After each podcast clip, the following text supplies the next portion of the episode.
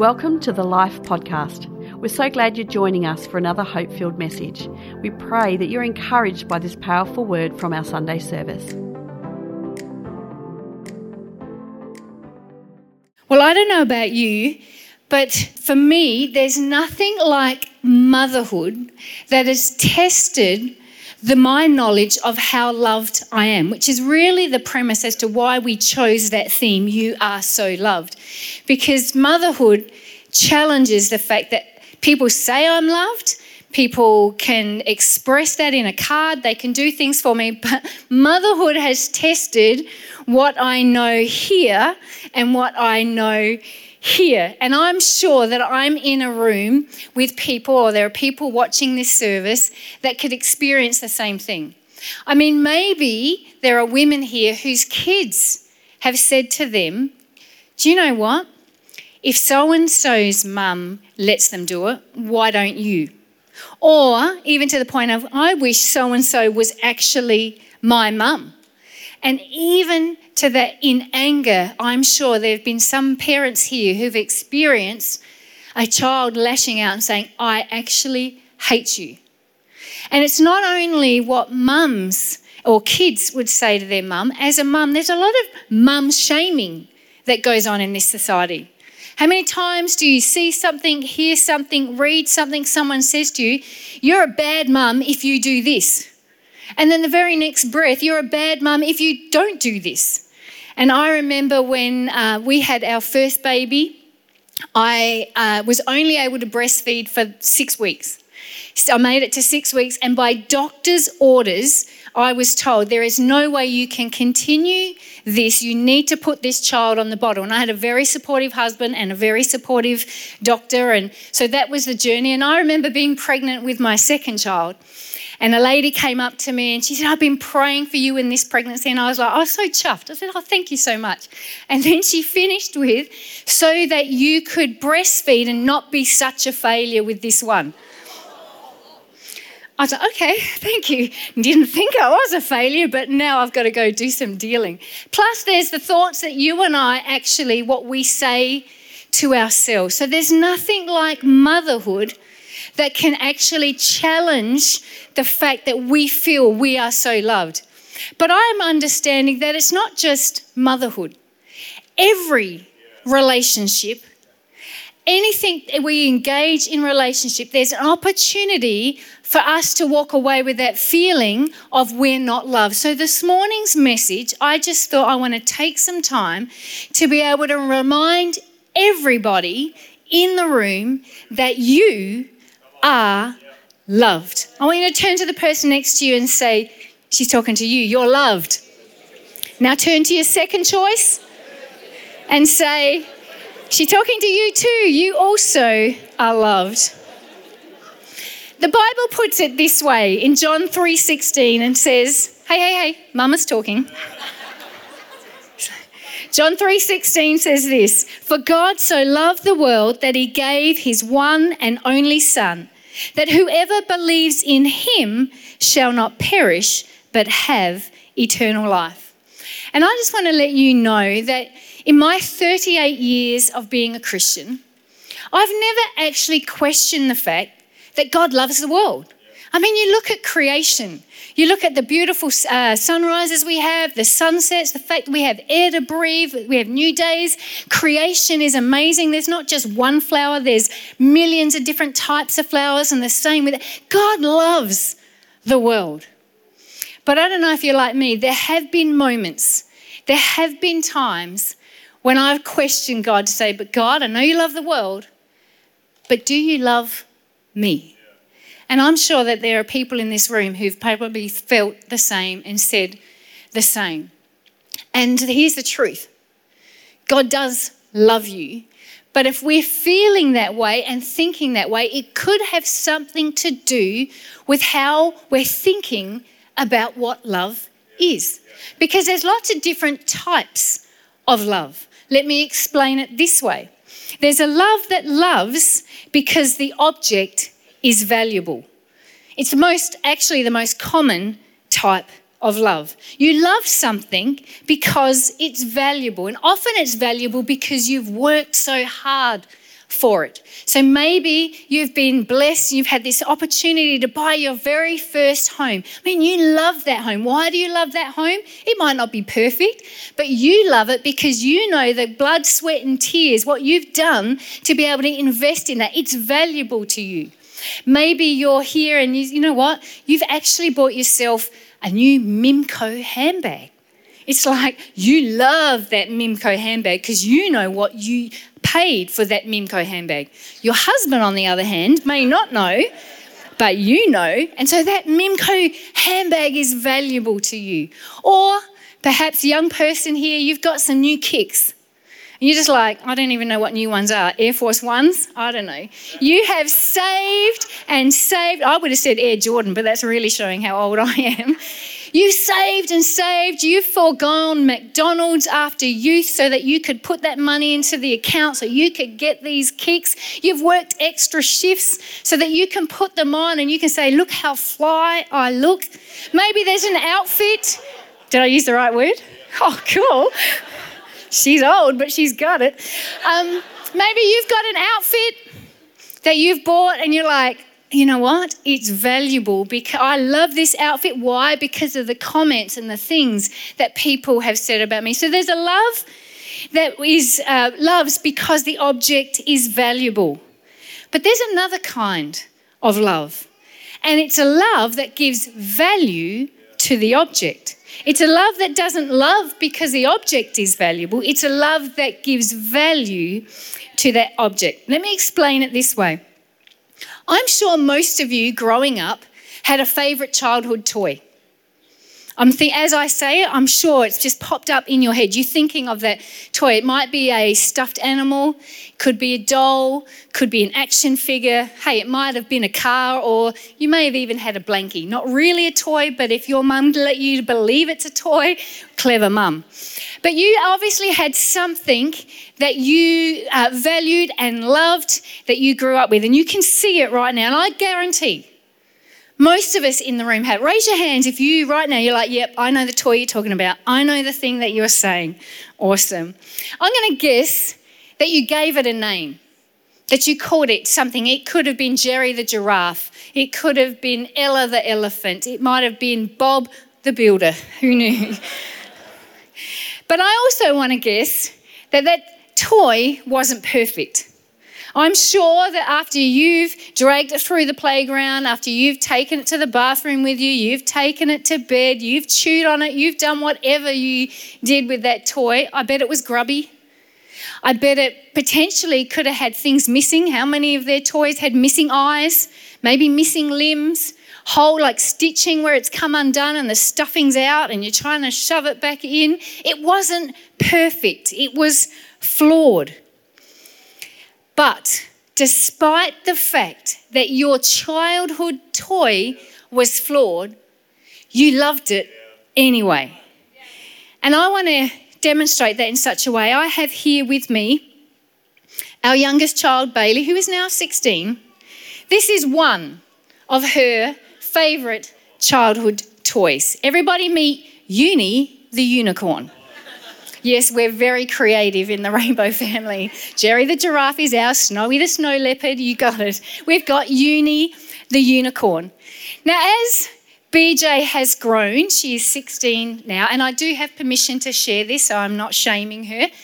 Um, as she's grown, we've gone through stages where we've culled some of her uh, soft toy collection because she had a lot of them. And it's like, you know what, we need to have room. I've got a photo and I couldn't find it of her bed is full of soft toys, but she's in the middle of it and you can't tell she's there. It's kind of that ET moment if anyone's ever seen ET. Anyway, so as the years go by, we've had opportunity to cull some of her toys. Somehow, Uni has always made the cut. He's always, or she has always made the cut. And uh, recently, we moved houses. And when we moved houses, we had the opportunity, we had to downsize because we, you know, we've gone from big family home to just the three of us. And so I thought, here's my opportunity. It's like, right, we're going to get rid of this stuff. Well, she would not get rid of uni. Uni has made its way all the way to semaphore. And I've had conversations, so I'm like, this thing is disgusting. like, I don't know what's living in it. Like you've been sleeping on it. There could be all sorts of nasties in this thing. And whatever I say, whatever I've done, I have not been able to convince her to give uni up. And why is that? That's because BJ loves uni. She doesn't care that I think it's disgusting. She doesn't care that I think it's silly. She doesn't care that I think it's useless. Now, now look at uni. She does it. She, she's not expensive. She's not top quality. It's not like she's a collector's item. She doesn't even do anything. I mean, Geordie had a Lala. At least if he rolled over on bed and it, went, "Ooh, Lala," you know.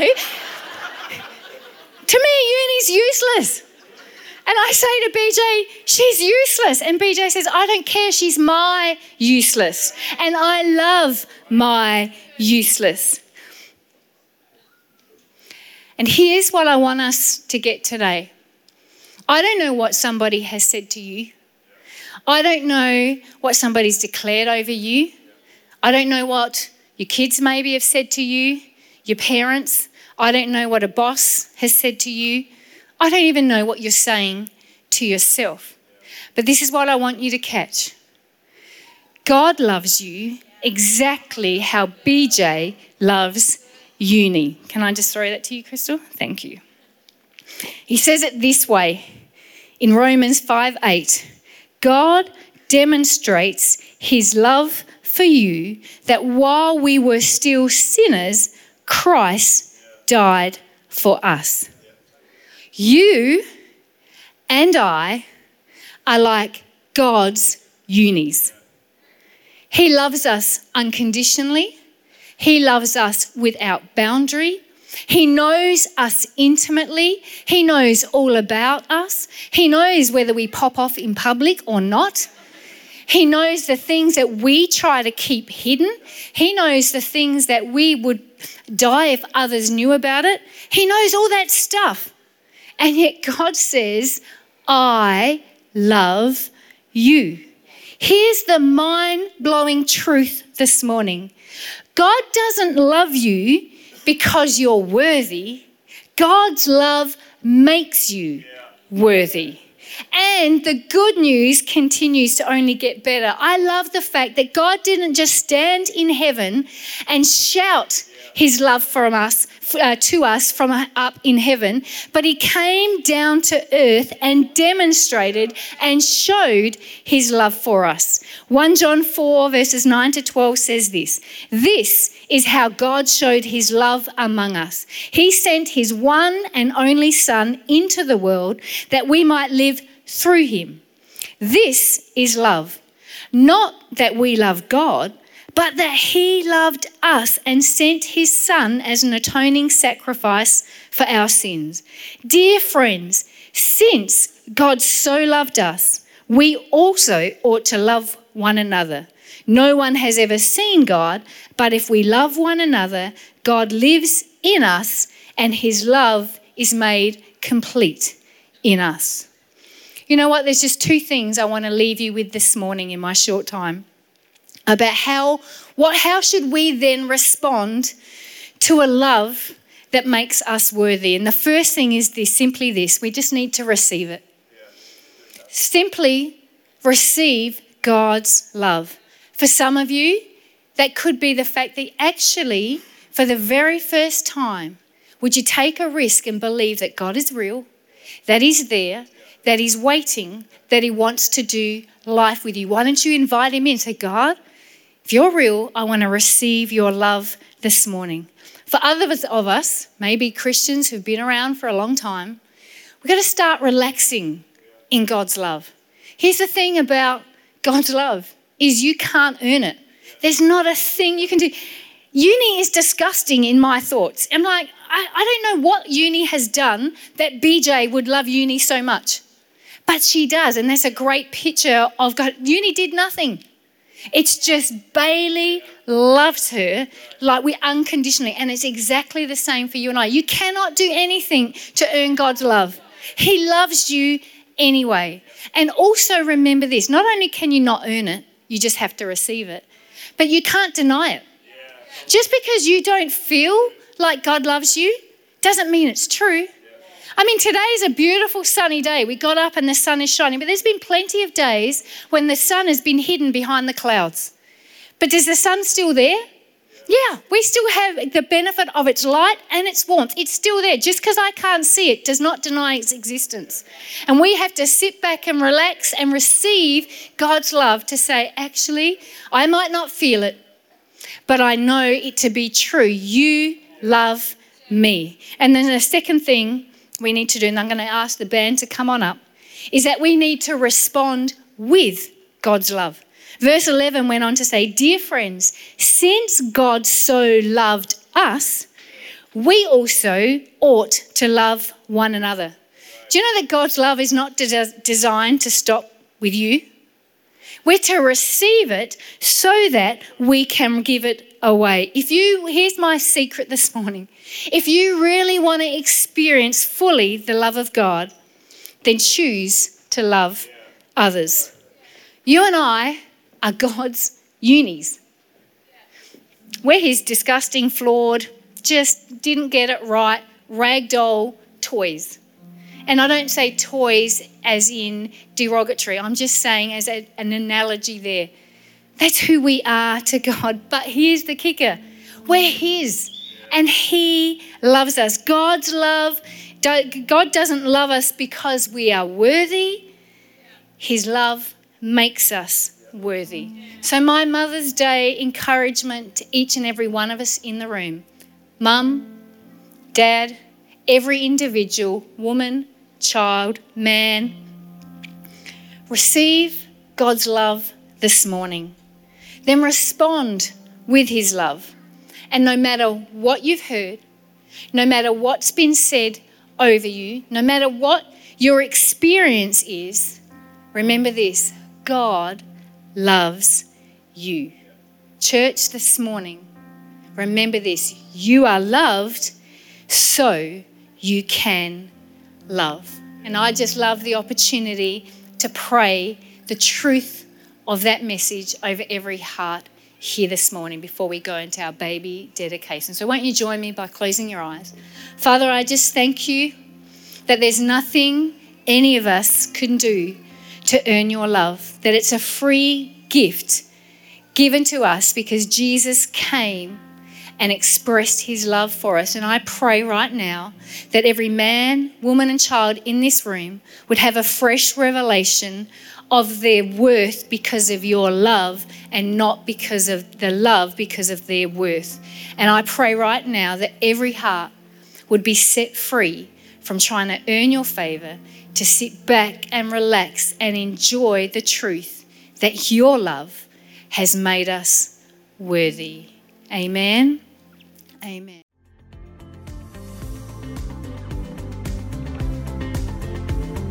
Thanks for listening to this podcast. We trust that you're encouraged by this powerful message.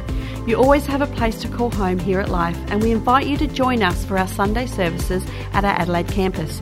If you'd like to know more about Life, then visit our website at lifeadelaide.org or download the Life Adelaide app and stay connected.